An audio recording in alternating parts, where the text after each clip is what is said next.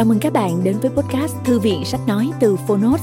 Ở podcast này, chúng tôi chia sẻ phần mở đầu và chương mục của những sách nói bán chạy thuộc nhiều lĩnh vực khác nhau được đội ngũ của Phonos chọn lọc. Mong là thông qua podcast, người nghe sẽ tìm thấy quyển sách phù hợp cho bản thân và cả những kiến thức hữu ích cũng như nguồn cảm hứng, kinh nghiệm giúp cuộc sống hàng ngày trở nên phong phú, hiệu quả hơn. Podcast Thư viện Sách Nói được phát sóng đều đặn vào thứ ba, thứ năm và thứ bảy hàng tuần. Mời các bạn cùng đón nghe.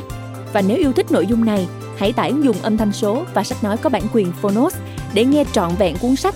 Ngoài ra, Phonos còn sở hữu hàng ngàn nội dung số hấp dẫn khác như tóm tắt sách, ebook, thiền, truyện ngủ, nhạc chủ đề vân vân. Hẹn gặp lại các bạn tại ứng dụng sách nói có bản quyền Phonos nhé. Còn bây giờ, hãy cùng lắng nghe cuốn sách của ngày hôm nay.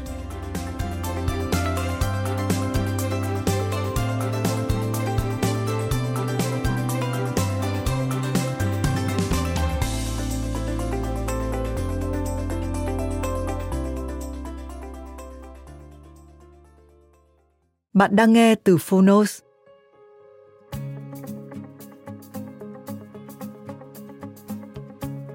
Minh và Linh, hai chúng mình đi khắp thế giới. Tác giả Thùy Minh, độc quyền tại Phonos. Phiên bản sách nói được chuyển thể từ sách in theo hợp tác bản quyền giữa Phonos và tác giả Thùy Minh. Bloom Books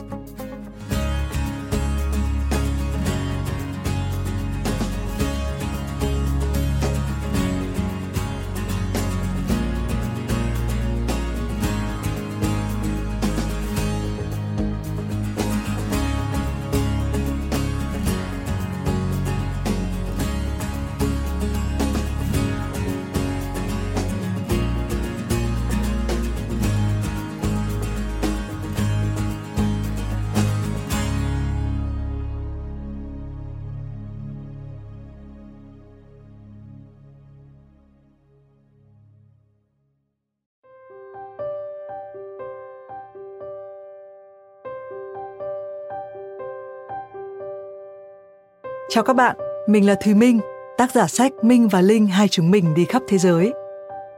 Còn con là Linh, con là con của tác giả sách. Bạn đang nghe giọng nói của chính Thùy Minh, thỉnh thoảng là của Linh, từ Phonos. Đối với Minh, Minh và Linh hai chúng mình đi khắp thế giới là một chuyến hành trình vô cùng đáng nhớ cho cả Minh và cho cả Linh. Trong những ngày giãn cách của năm 2021, Minh nhớ nhiều về lần rong ruổi ấy qua 10 thành phố lớn của châu Âu một đứa trẻ một tuổi rưỡi và một bà mẹ đơn thân. Chính Minh cũng không hiểu sao khi đó hai mẹ con lại có thể đi xa và đi lâu đến vậy. Như Minh từng chia sẻ, có thể Linh sẽ không nhớ gì về những chuyến đi, nhưng những gì con nhìn thấy sẽ in vào trong não và tạo nên những nếp nhăn đầu đời tồn tại vĩnh viễn đâu đó trong tim. Minh cũng mong rằng chuyến đi đầy vô tư này của Minh và Linh sẽ mang lại cho các bạn trải nghiệm nghe thú vị. Cảm ơn Phonos vì đã cùng Minh đưa phiên bản sách nói này đến bạn. Chúc các cô các chú nghe sách vui vẻ.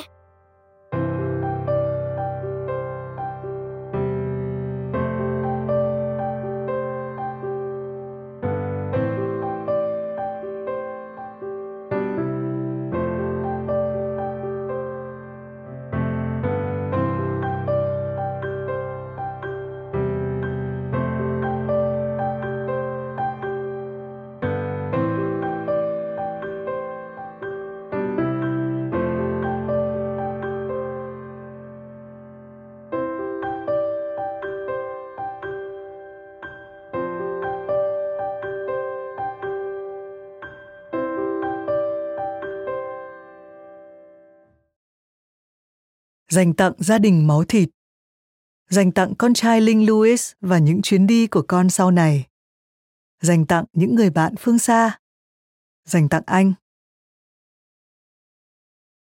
Lời nói đầu Trên chuyến bay đi Bali một mình, tôi viết những trang đầu tiên về hành trình của hai mẹ con trong những năm tháng qua.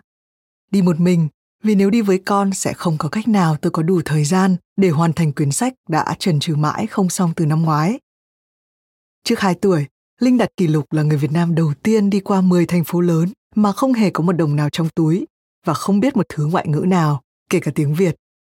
Trước mỗi chuyến đi khoảng 10 ngày, buổi sáng con chưa ngủ dậy, Tôi pha cà phê rồi ngồi uống trên ban công Nguyễn Huệ nơi mình ở và nghĩ, hay là mình không đi nữa nhỉ? Vì đi đồng nghĩa với việc không có bảo mẫu và sẽ đâu bu tóc rối vì con 24 trên 7. Trước mỗi chuyến đi khoảng 3 ngày, tôi vẫn ngồi uống cà phê, viết lách vài dòng trong sổ tay, dòng chữ tự tuôn ra trên giấy, hay là đổi vé máy bay và giải tán luôn vụ này. Trước chuyến bay khoảng mấy tiếng đồng hồ, tôi thường không có thời gian nghĩ ngợi gì nữa cả. Sẽ là bấn loạn với hành lý, quần áo, đồ chơi, xe đẩy, sữa, bánh. Sau mỗi chuyến đi bão tố với con về, khoảnh khắc vừa về đến sân bay Tân Sơn Nhất, thấy người thân ra đón và đặc biệt là giao đứa trẻ vào tay bảo mẫu xong, tôi đã thấy mình như bay bổng lâng lâng. Ngồi trong taxi có thể làm việc đơn giản mà vẫn thấy vô cùng hạnh phúc. Ấy là ngắm phố phường. Về đến nhà là ngay lập tức lên kế hoạch đi spa, massage, uống cà phê với bạn và ăn tối với người yêu để bù đắp lại khoảng thời gian khổ ải. Sau mỗi chuyến đi khoảng 2 tuần, khi ai hỏi han, tôi thường lắc đầu lè lưỡi nói chắc như cua gạch. Chắc còn lâu thằng Linh mới được đi du lịch nữa. Thế nhưng, khoảng hai tháng trôi qua, tôi lại nghĩ ngợi, băn khoăn, rồi bắt đầu lên kế hoạch cho một chuyến đi mới. Còn một phần quan trọng, khuyết thiếu. Mọi chuyện diễn ra thế nào trong mỗi chuyến đi? Tôi sẽ kể trong phần còn lại của cuốn sách này, theo một thứ tự dễ hiểu nhất. thứ Minh, 12 giờ 55 phút ngày 24 tháng 4 2015 ở trên máy bay Singapore Airlines. Chương 1. Từ Sài Gòn đến San Fran. Thằng Mỹ Quốc và cái giá phải trả của việc từ bụng mẹ chui ra. Thành phố xa xôi đầu tiên mà Linh đi cùng mẹ là San Francisco của Mỹ, nơi cách Sài Gòn 12.578 cây số và mất hai mươi mấy giờ bay. Lý do thì có nhiều, có những thứ bịa đặt liên quan đến công việc. Ví dụ như là một cuộc khảo sát những quán cà phê nổi tiếng cho một dự án xuất khẩu cà phê sang Anh. Nhưng chốt lại thì San Francisco là một trong những thành phố mẹ yêu thích nhất với những ly cà phê ngon nhất. Nơi mà đúng một năm trước khi có Linh, mẹ đã rong ruổi những ngày tháng lệch múi giờ của mình, ngủ gục trong quán bar chơi nhạc jazz và toàn bộ quãng đường về nhà. Nơi mẹ tá túc là nhà một người bạn ở Berkeley sáng mở mắt ra sẽ thấy mình đang ở giữa một căn nhà gỗ có những dây leo bò lan trên nền gạch ngoài vườn, những chú gà gô đi lại thành thơi và xa xa là vịnh san fran ánh vàng dưới nắng. Thành phố đông đúc thứ hai của mỹ, chỉ sau new york. Nhưng khi ở đây, mẹ thấy cứ như một thị trấn thần tiên với thời tiết mát mẻ, san sát những ngôi nhà hai tầng màu pastel, dọc những con đường khúc khuỷu lên xuống. Linh sẽ vui vẻ ở nơi mẹ vui vẻ. Đây là điều chắc mẩm. Lý do thứ hai là mẹ cần đến đây để gặp một người đàn ông quan trọng kể cả vào lúc độc thân liều lĩnh nhất, vẫn chưa có một tình yêu nào đủ mạnh khiến mẹ phải xách vali ra đi, dù đã không ít lần những thành phố như san fran từng vẫy gọi. Khi có linh rồi, mẹ quyết định cho phép mình một lần chạy theo cuộc rong ruổi để thử tìm kiếm tình yêu. Bởi mẹ đã biết tình yêu là quan trọng như thế nào. Khi có một sinh linh yêu mình vô điều kiện, mình sẽ mở lòng hơn, không còn những sợ hãi nửa vời nữa. Nhưng có lẽ mãi mãi vĩnh viễn linh sẽ không hay biết đến lý do này, nếu cuộc gặp tại san francisco không thành. Đây là thành phố đầu tiên trong chuyến đi, nên việc chuẩn bị khá căng thẳng. Linh có hộ chiếu mỹ, vì vậy mẹ là người duy nhất phải đi xin visa. Việc phỏng vấn diễn ra chót lọt, đợi ở lãnh sự quán 2 tiếng, nhưng sau đúng hai câu hỏi, mẹ đã được đóng dấu cái cột trục trặc duy nhất là phải đi chụp lại ảnh, vì bức ảnh gần nhất là hồi mẹ tóc xù và bị lật tẩy ngay lập tức vì đã quá hạn 6 tháng. Khi run rẩy cầm được visa Mỹ trên tay với thời hạn một năm và được qua lại biên giới nhiều lần, multiple entries, với mẹ, đây thực sự là một giấc mơ. Đơn giản, vì người Việt vốn khó xin visa đi khắp nơi, lúc nào cũng áp lực chứng minh mình có bao nhiêu tiền trong tài khoản, hợp đồng lao động dài hạn cùng thư mời chi tiết. Đơn giản, vì hình ảnh người Việt ở khắp nơi luôn là chuyện trốn ở lại. Đã ba lần đi xin visa Mỹ, nhưng lần nào mẹ cũng run cầm cập. Đây cũng là lý do tại sao, dù Linh không liên quan gì đến bố, nhưng mẹ vẫn đồng ý làm một hộ chiếu quốc tịch Mỹ cho con. Vì về sau, nếu con muốn đi du lịch, sẽ không phải trầu trực quá nhiều ở một đại sứ quán nào đó. Điều mẹ không ngờ nhất là trong chuyến đi sang Mỹ này, người có quốc tịch Mỹ là Linh mới là người gặp rắc rối. Nhưng đó là chuyện ở sân bay, còn trước khi đến được sân bay, mẹ phải nghĩ xem hành lý được nhét vào vali như thế nào. Cuối cùng, sau rất nhiều những nghiên cứu về thể tích, diện tích kèm danh sách dài rằng giặc các thứ phải mang đi, thì nó được gói gọn bằng một vali thật bự. Sau ba tuần, ở cuối chặng đường, từ chỉ một, chúng đã phình ra thành hai. Trong vali bự này, ngoài quần áo, giày dép, đồ ăn dặm, đồ chơi, bìm, sữa, thì còn có một cái ghế ăn du lịch bằng nhựa vì Linh đang ở thời kỳ ăn dặm. Thêm vào đó, một vali nhỏ sách tay, túi đeo vai và một ba lô bé tí hon hình con cú. Chưa hết, một xe đẩy màu xanh chỉ nhẹ hơn một cân và túi điệu sling trước ngực. Với đống hành lý khổng lồ to nhỏ này, việc hạ cánh xuống một sân bay luôn là một quá trình chuyển giao phức tạp, phải tính toán đến từng chi tiết sao cho nhịp nhàng, không khác gì việc lên kế hoạch đánh chiếm một nhà băng, chui vào mở mật mã của két sắt. Việc đầu tiên khi máy bay hạ cánh là phải lấy hành lý xuống thật nhanh trong 20 giây vì thằng con đang ngật ngưỡng ngồi một mình trên ghế có thể ụp mặt xuống đất bất cứ lúc nào. Sau đó, cũng chỉ có 30 giây để nhét con vào điệu, cũng thật nhanh, vì lúc này Linh sẽ cảm thấy mất tự do, rất hay gào lên thất thanh. Tiếp đến là đi ra chỗ lấy xe đẩy.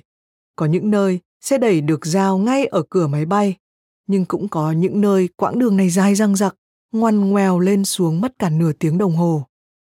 Một lần, chủ quan quên mang điệu, mẹ đã phải một tay kéo vali, vai trái khoác túi, trong túi là ba lô con cú, trong ba lô con cú là bánh gạo. Còn thằng con 10 cân, lúc này làm cho hông bên phải của mẹ lệch hết sang một bên, chậm chạp bước đi, tụt lại phía xa lắc khỏi đoàn người. Lâu lâu dừng lại đổi bên, mẹ đã ước có thể nhét Linh vào vali để kéo đi cho thật nhanh. Khi lấy được xe đẩy rồi, thường ra bằng đường của trạm hành lý công cành, Linh sẽ được chuyển sang đó ngồi. Hai mẹ con sau đó di chuyển tiếp ra băng chuyển hành lý để lấy cái vali to còn lại. Linh ngồi xe đẩy vì mẹ cần đến cả hai tay để lôi cái vali to bằng người mẹ cho vào chiếc xe hành lý. Thu thập xong người khổng lồ này, Linh lại được bế ra khỏi xe đẩy để ngồi xuống dưới đất. Linh lúc này 9 tháng tuổi, còn chưa biết đứng. Xe đẩy được xếp chung vào đống hành lý, còn Linh lại chui vào điệu. Vì không có cách nào một người phụ nữ cao 1m57 và nặng 47 kg như mẹ có thể chỉ bằng một tay đẩy con, một tay đẩy đống vali to ịch còn lại. Thì thoảng nếu may mắn, ở những sân bay tại châu Âu sẽ có vài thanh niên to khỏe đòi 10 euro để làm cho mẹ tất cả những việc này. Còn thường thì mẹ sẽ tự loay hoay lật đật như con thoi cho đến tận khi yên ấm ngồi trong taxi. Cũng vì nỗi khổ hành lý này mà khi đi du lịch, mẹ hầu như làm một chuyện ngược đời là tránh shopping.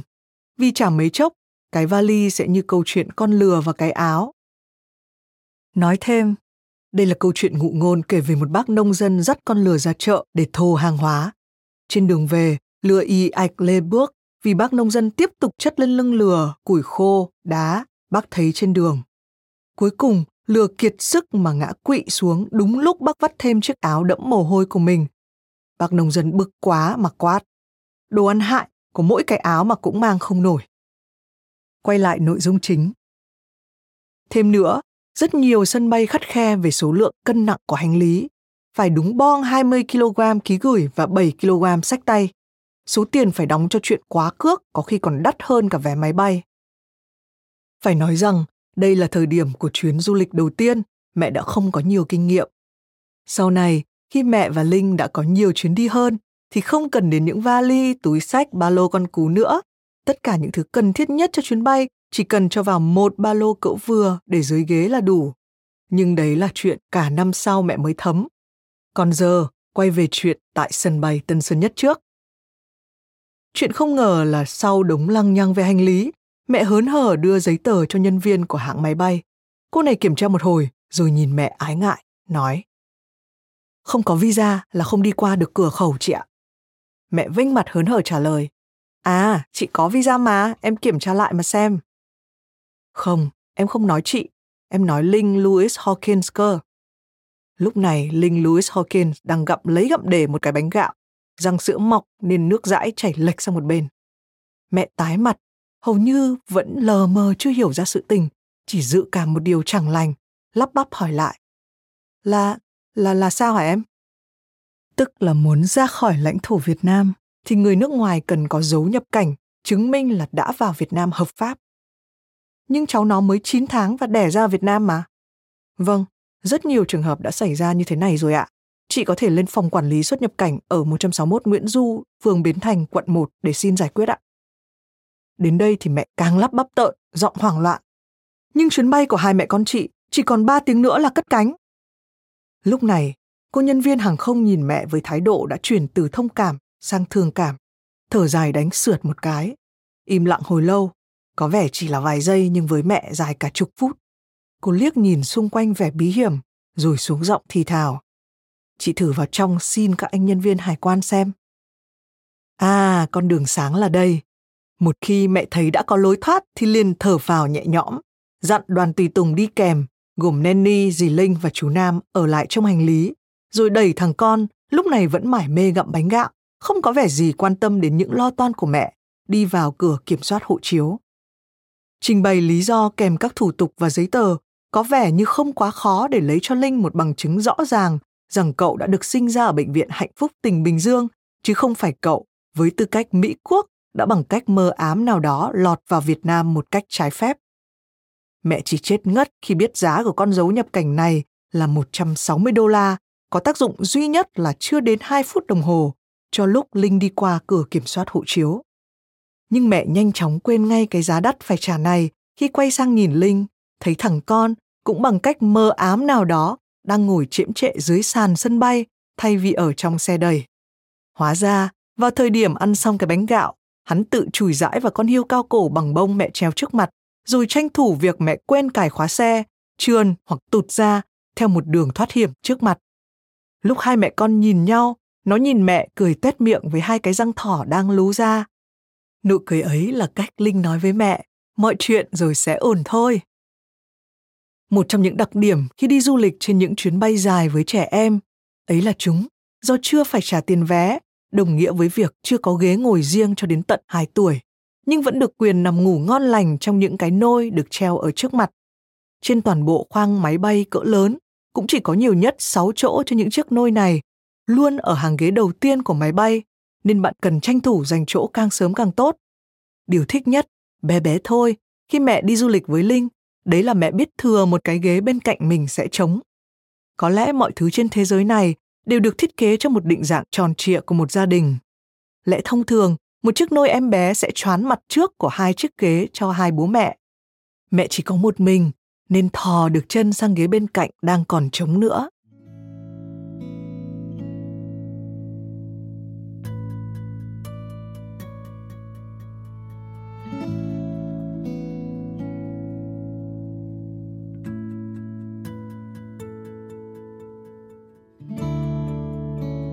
Trên đường bay qua San Francisco, từ thành phố Đài Bắc trở đi, Linh ngủ ngon lành suốt 10 tiếng đồng hồ. Mẹ tranh thủ ngủ một chút. Chuyến đi dài nhưng thực ra lại cực kỳ thư giãn. Cái chân bé tí đi đôi tất chấm bi màu xanh ra trời, vắt vèo ra ngoài nôi. Hàng lông mi dài thiêm thiếp ngủ. Cái bàn tay chuyên nắm những cái bánh gạo vẫn còn nửa nắm nửa xòe, thơm phức mùi bột. Trong cơn mơ màng, mẹ sực nhớ ra, ôi, còn chuyện lệch múi giờ khi đến San Fran nữa. Bởi Linh đã ngủ xong giấc buổi đêm ở Việt Nam, đến Mỹ đã lại là 9 giờ tối. Liệu có ngủ thêm hay không?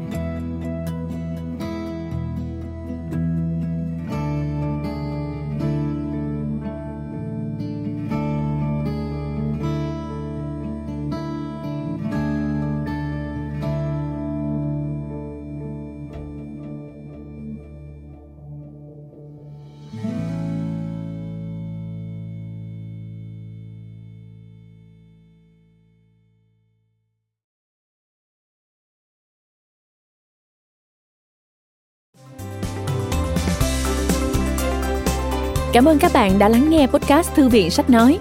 Podcast này được sản xuất bởi Phonos, ứng dụng sách nói có bản quyền và âm thanh số dành cho người Việt. Hẹn gặp lại ở những tập tiếp theo.